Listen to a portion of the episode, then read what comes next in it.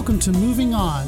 Here you will get expert information, tips, and most importantly, the tools to moving on to a healthy, happy, and thriving life that you want to be living. Letting go of whatever is holding you back, whether you are in an unhealthy relationship or learning how to be in a healthy one, or maybe you are in a job that you've been dying to move on from. Learn to let go of what's holding you back and become the thriving, healthy, and happy person that is inside you. Welcome to Moving On. Hey, everybody. Welcome back to another episode of Moving On, where I speak to people who have been through all sorts of, let's say, challenges or moments in their life where they had to pivot. And they have come forth and said, you know what? I'm going to come on this show and I'm going to share all about me with Tracy Crossley. So today, my guest is Nick Pigeon. Hey, Nick. Hey, thank you for having me. I'm so thrilled to be here. I am thrilled too. I was looking at your bio and I thought, this is interesting. So I'm going to go ahead and share with you guys who Nick is. So she is known as the girl who made Elon Musk cry. Nick Pigeon is a leader with a high level network of clients and business friends. Nick supports coaches to grow six and seven figure coaching businesses online, and her clients have generated over $25 million in the last five years. She is a best selling Hay House author, award winning positive psychologist, twice certified high performance coach, and investor. She is the founder of the multi million dollar brand Unstoppable Success and creator of the Positive Psychology Coach Academy certification. And her mission is to help millions of people change their lives through positive psychology and entrepreneurship. And that is an interesting marriage. you know, because being an entrepreneur is not all, um, you know, a bed of daisies. It's more like a bed of roses. So definitely. So let's go back way back in time to childhood. Okay. And when you were a kid, and you know you were doing your thing i don't know what you were doing and of course whatever you want to share is great but when you looked at okay here i am what do i want to do when i get older? Like what was it that you thought you wanted to do? And of course most of us think things we want to do and don't do them but what about you? When i was really young i used to want to be an accountant which i literally can't imagine doing now. I mean i love a spreadsheet but not my vocation in life and then when I got a little bit older, I started to want to set up a business. Now it's interesting because that wasn't where I actually went with my career path.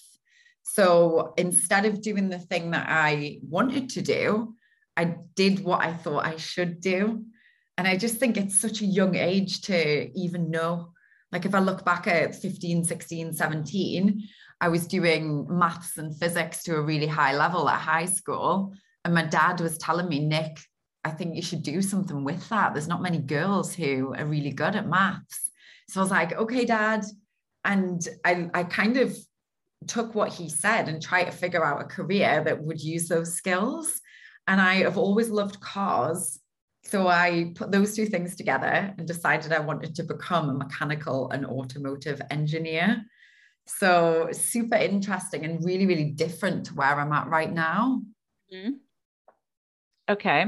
So when you were okay, so this was when you were a teenager though, right? The whole wanting to be wanting to use math basically mm-hmm. in a career.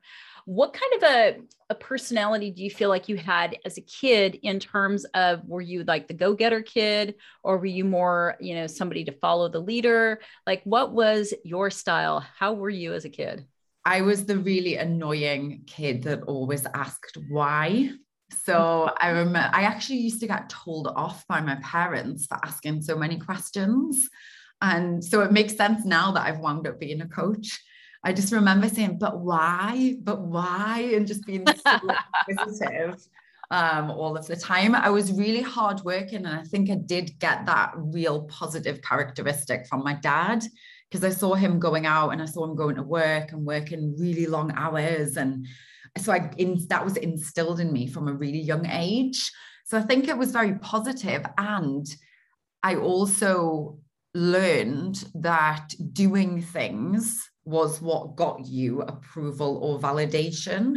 So for me, it was very much okay. I'm going to get the next certificate or I'm going to get the good grade on the test and I'm going to take it home to mum and dad and they're going to praise me because of that. Mm-hmm. So I think I really had to do a lot of undoing of that particular conditioning when I got a little bit older.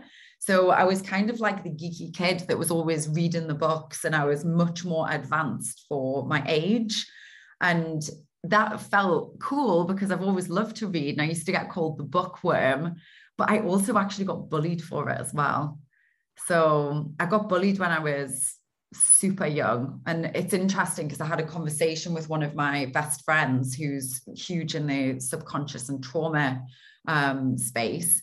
And she was like, a lot of traumas, like your big childhood traumas, will happen in that window of like the like 10 to 13 age range. Mm-hmm. So when I heard that, I was like, oh, do you know what? I've never actually thought about that time period as significant in my life. But mm-hmm. when I mm-hmm. look back and I look at actually what happened back then, one Tuesday morning, I, I remember I was supposed to go into school and it was a PE, PE day. So it was sports. And I hated sports because that's when I got bullied the most. So for me, the structure of a lesson was really good because I could sit at my desk and do my work, and the teacher was in control of the class as soon as I went into PE, it was kind of a free for all. And that's when the bullies could get me. Mm-hmm. So that Tuesday morning, I actually, it's funny, isn't it? The, the picture that you get in your mind. Yeah. I exactly where I was, exactly how I felt, like going into my mum's medicine cabinet inside her um, bathroom while she was getting ready for her to go to work. And I literally took every single tablet that I could find in her medicine cabinet. And I remember my mum calling my dad and she was crying her eyes out and she was like, Nicola, like, I can't, I can't believe this. So they rang the um, ambulance and rang the hospital. I got taken into hospital for two days and because I didn't want to go to school. And I was like, wow. I'd rather not be here than go to school. And then from there, my mum and dad pulled me out of that school and I was homeschooled for six months and they couldn't find a school to put me into. So I'd gone from this being this person that thrives in a school environment to being a person that's now sat at home getting work sent home in folders.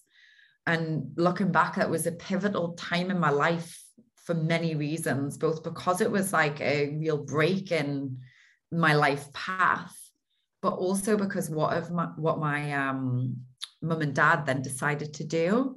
So we were living in an area that was kind of out of the catchment for the school that we wanted to put me into.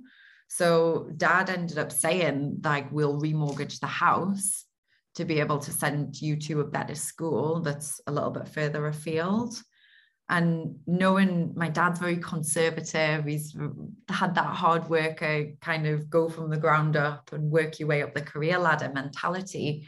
So for him and my mum to decide to remortgage the house was like a really big deal.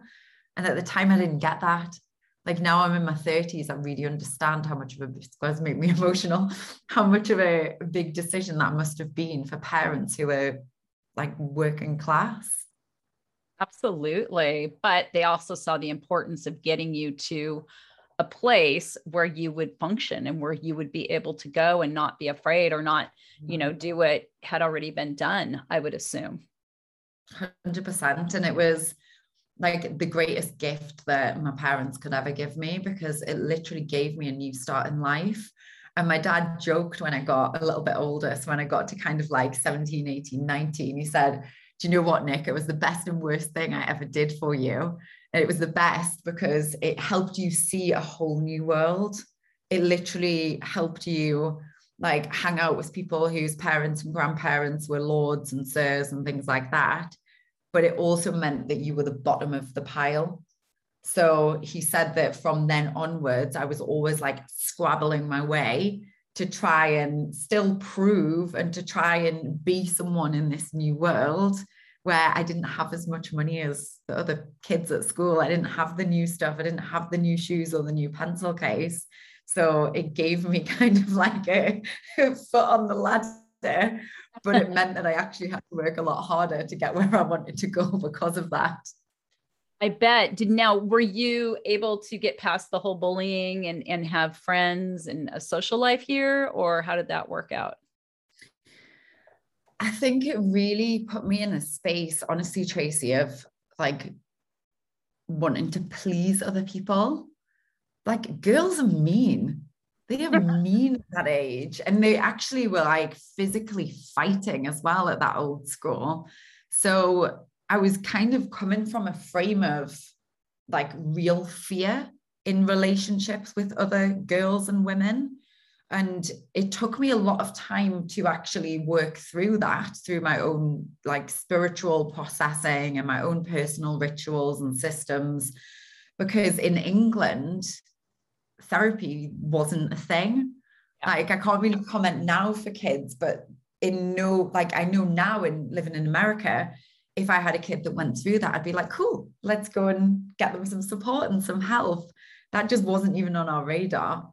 So I was kind of muddling my way through and building these new friendships, but still feeling a lot of fear and feeling, will I be accepted in this space? And how will I be accepted? Who do I need to be? And was still on the academic path but was also starting to learn as a teenager what it was like to have real friends who did support you and you could have a good time with. And there wasn't that fear of backstabbing or bitching or physical fighting as well. Mm-hmm. Right. We're still friends now as well, which is cool. That is cool. So it sounds like you were in a different you i mean having that framework before you but then walking into this it means it sounds like you were probably a little bit more open even though you were probably a little bit trepid you know a little trepidation there. Um, and so then you got older right? And you're like okay i'm going to become a mechanical engineer. And obviously from reading your bio something happened somewhere because that's not what you're doing today. So what happened back then and you made this pivot that little thing called intuition. and I feel grateful every single day that I learned to listen as soon as in my late teens. So I'd actually taken a gap year after high school to go to Australia and spend six months across there with my partner, who at the time was a cricket player. So uh-huh. in England during the winter, it's really cold and it's not good conditions for playing cricket. So all of the teams used to go across to warm weather training. And when my partner was doing that training, he was seeing a sports psychologist at the same time.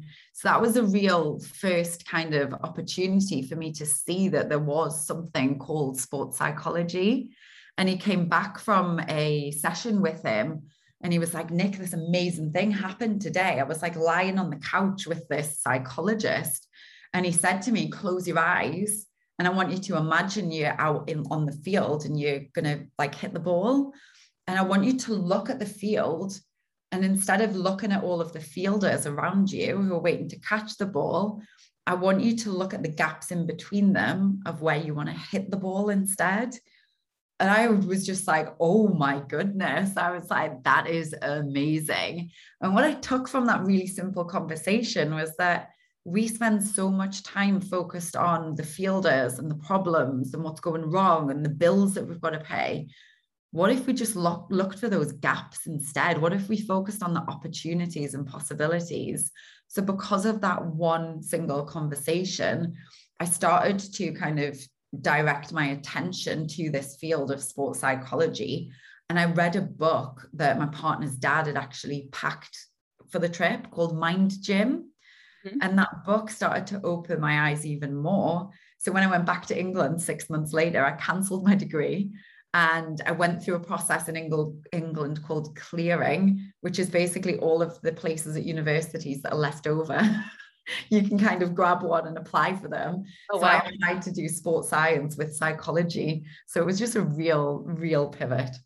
Wow, that is a real pivot. It's interesting too, because it sounds like at the time you were relating it to sports more so, right? Because obviously that's part of the degree that you were going for. Um, and so did you end up completing your degree when it came to sports? Yeah. yeah so I did my undergrad degree, and at, towards the end of that, I had a guest lecturer that came in to do a presentation about positive psychology. And you know, when you just find that thing that is like the thing that fits, I was like, oh my goodness, this is my thing. So I decided to write my thesis about gratitude and positive psychology related to sport. And then I did a teaching and lecturing degree. So I would actually teach in universities and colleges on the psychology and sports science degrees. And then I went on to do my master's in positive psychology with a specialism in physical activity. So a lot of my research and love within the science, I mean, I love all of it, but a lot of my specialism is not actually just taking the neck up, but looking at the embodiment piece and how moving your body can move your mood as well. Mm-hmm. That's very interesting. And then did you go on to get a PhD or did you stop at the master's? Not yet. I'm not Dr. Pigeon yet. I would love to do that. And what feels exciting for me is for the PhD project, the exploration of why and how we can put together, let's say you and I in a room today, mm-hmm. recording for the show, having this conversation. And what comes out of this conversation won't be Tracy plus Nick. It'll actually be some sort of phenomenon, like a product that's greater than the sum of its parts. So mm-hmm. that's what I want to investigate for the PhD. Very interesting. And it's something that um, sounds like it could possibly be a new frontier. I'd love that for yeah. sure.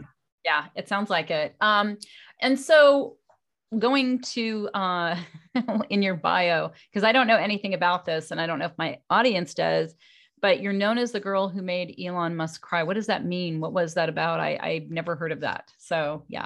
Back in Newcastle in 2013, I was running my first businesses. I started in 2010 with a supplements company. Then I started coaching for 40 pounds an hour and I was being a personal trainer and I was doing talks in my local library to anyone who would listen.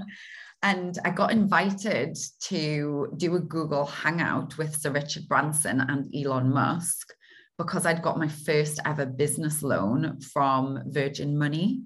So they'd given me £8,500 to start up this business. And I, of course, I was like, yeah, for sure, I'll do all of the things. So I was invited to do this hangout and ask a question. The production team had given me a list of questions to choose from, and they were all terrible. So I chose a question, and then at the last minute, decided to change the question. And I was speaking with Elon, and he was like down the lens of a camera in Los Angeles. So Richard Branson was on Necker Island, and then the Virgin Unite team were in South Africa. So I asked Elon, I said, I'm a positive psychologist, and I'd really love to know what's been the most emotional challenge or decision that you've ever had to make in business. Mm-hmm. And I didn't realize because I'm looking down this camera, but the production team behind the camera were going, oh my God, like this. So I'm trying to keep a straight face talking to this billionaire. And what he was telling me was that he was, he'd sold PayPal and he had this decision to make about whether to invest in Tesla or SpaceX. And he was kind of feeling like these two businesses were his babies.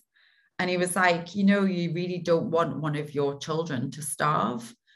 So I decided to take all of that money, all of the money that he had, and split it across the two companies, leaving him nothing for rent or food or anything like that. So he was actually sleeping on a friend's sofa and he was recounting this story and he was bringing it was bringing tears to his eyes and he said that that was such a, such a hard challenge but because he went all in he was able to obviously scale tesla and spacex to be this massive successes that we know today. So i got off that call and watched it back and i was like oh my goodness i didn't realize that he'd got so upset. And i think it made me understand that it doesn't matter what point in your journey you're at like even billionaires get scared so it gave me a lot of courage and comfort that the journeys that we go on in life they're going to take twists and turns and that's okay yeah I agree 100%. It doesn't really matter where you are in life or where I should say you appear to others to be, right? Because success, of course, is a personal thing, but then there's also the global aspect where people go, oh, you are successful. And we have certain expectations that someone has arrived and maybe they don't have any problems anymore. Mm-hmm. Maybe, you know, life is perfect, but circumstances never are. So, you know, for you, what would you say were some of the challenges that you hit in trying to be, you know, because um, it sounds like you were doing many things as an entrepreneur and not just one thing, um, you know, and there's a whole thing about that too, like, oh, you know, you have to focus on just one, you can't do all. And I'm not saying whether I subscribe to that because I really don't, but a lot of people do. So, you know, for you, what were some of the challenges that you hit? So, finances were definitely a challenge. I didn't know how to make money. I I read um, Tim Ferriss's Four Hour Work Week, and that was what made me start my business because I'd seen that you can make money without trading time for it. What was that all about? Mm-hmm. So when I started the business, having my first kind of thirty-five pound sale come through was amazing, but it felt like I was kind of like bumping along all of the time, and I would have a, a bigger cash month but then I would be on this roller coaster of ups and downs. And that was really an up and down for me emotionally as well. I wanted to write a book, but I wanted to write a textbook because I was still very much in that academic state of mind. And I felt like at that time I was really putting on a front because I was still pretty young and I was still living from this place of kind of just go out and do it and try and make it work. And I hadn't really integrated my own challenges along the way. So I had a moment back in 2014 where I'd actually got really sick and I had a chest infection that was had me in bed for days. I remember going to the restroom and having this like flashback and I'd remembered 2 years earlier in 2012 where I'd been on holiday in Spain with friends and their parents and their kids and we were all sat around a, a lunch and I was actually due to fly home that day. And I had a taxi that had come to pick me up that ended up not actually being a taxi. And on the way to the airport, I was actually raped. Oh my. Um, it took me a long time to even remember and process that that had happened. And in 2014, that's when I did remember. And that's when I went to get proper support for that. So I went to work with Rape Crisis, which is a charity that specifically helps victims and survivors of sexual abuse. And that really was a massive unraveling and also a massive um, opportunity for me to really trust myself in that process. And I remember going to those sessions and saying to the counselor, just tell me what to do. Like, I feel so bad. Just please tell me what to do. And she almost like had a little glint in her eye and a smile. And she was like, I'm not going to tell you what to do. You're gonna, you're gonna find your way through. And I was so frustrated because mm-hmm. if I felt like at that time, like I didn't know what to do to feel better. So in my life and also in my business as well, my MO has very much been just put one foot in front of the other and do your best. So gradually I started to see that I was having more better days and I was starting to feel like a little bit more hope and a little bit more light at the end of the tunnel. And from that, honestly, that's when I started to make decisions in my life to really truly live. So I decided after coming out of that healing process to leave the UK and to write the book. Now is your chance.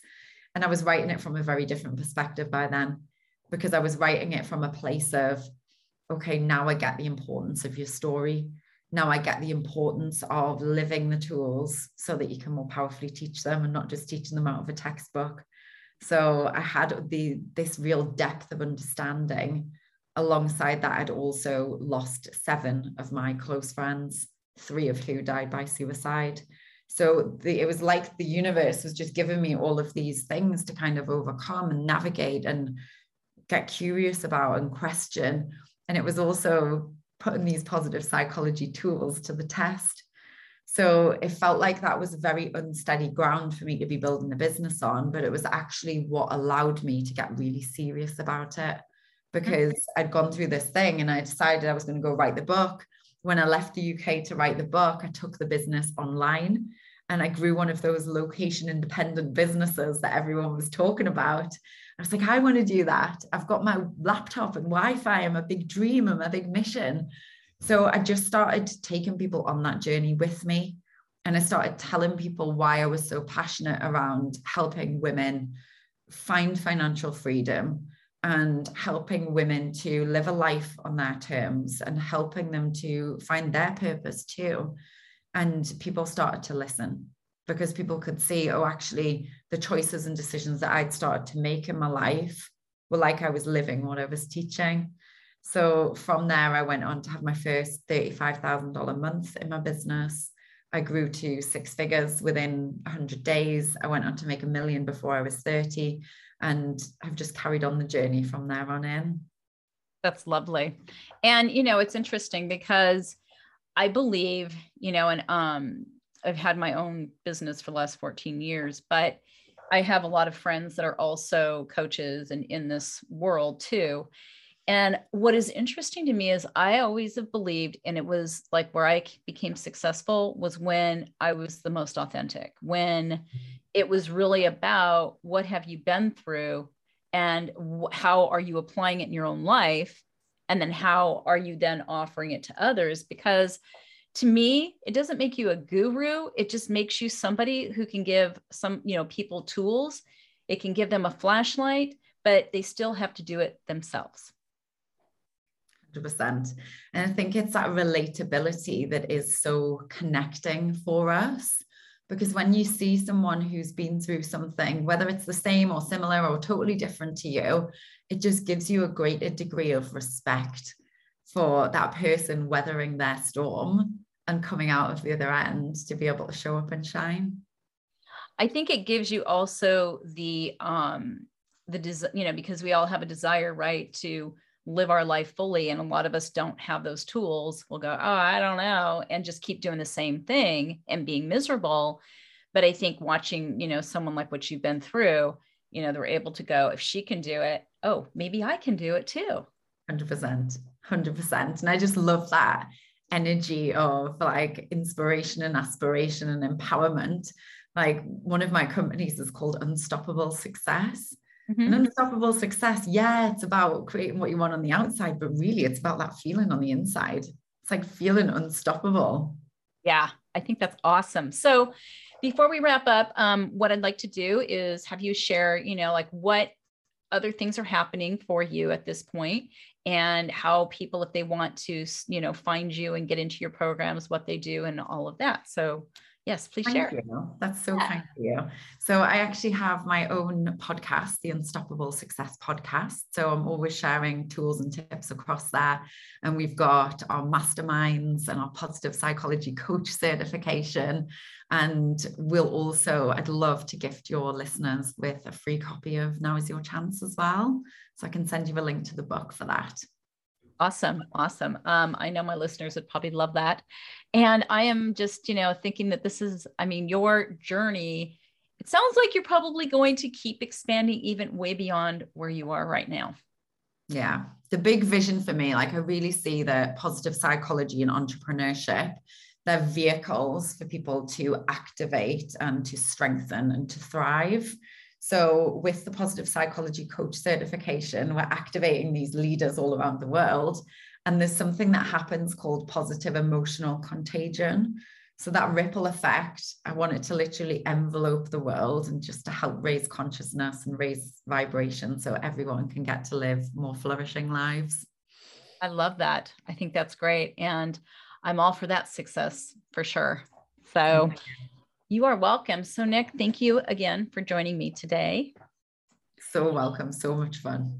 I'm glad. And I've enjoyed this too. I always do. I learned so much. Um, and so, everybody listening, if you have any questions at all for Nick, you can either leave them where you find the video or the audio. Uh, you can also email. Um, in fact, what is your website so people can find you? nickpigeon.com. Oh, easy. it's always easy, right? When it's the name. Yeah. okay, it's my name. Absolutely. Um, and then you can find her there as well. But if you have any questions, like I said, or anything, you can leave them and we will get them to Nick. So once again, uh, you guys joining us and listening to another story. I hope this has inspired you or motivated you to get out in your own life and really live it to the fullest. All right. Take care, everybody. We'll see you next time. Bye bye. For more information about Tracy and her programs and to set up a discovery session, email happiness at tracycrossley.com. That's happiness at tracycrossley.com or go to the website for more information. And thank you for tuning in to Moving On.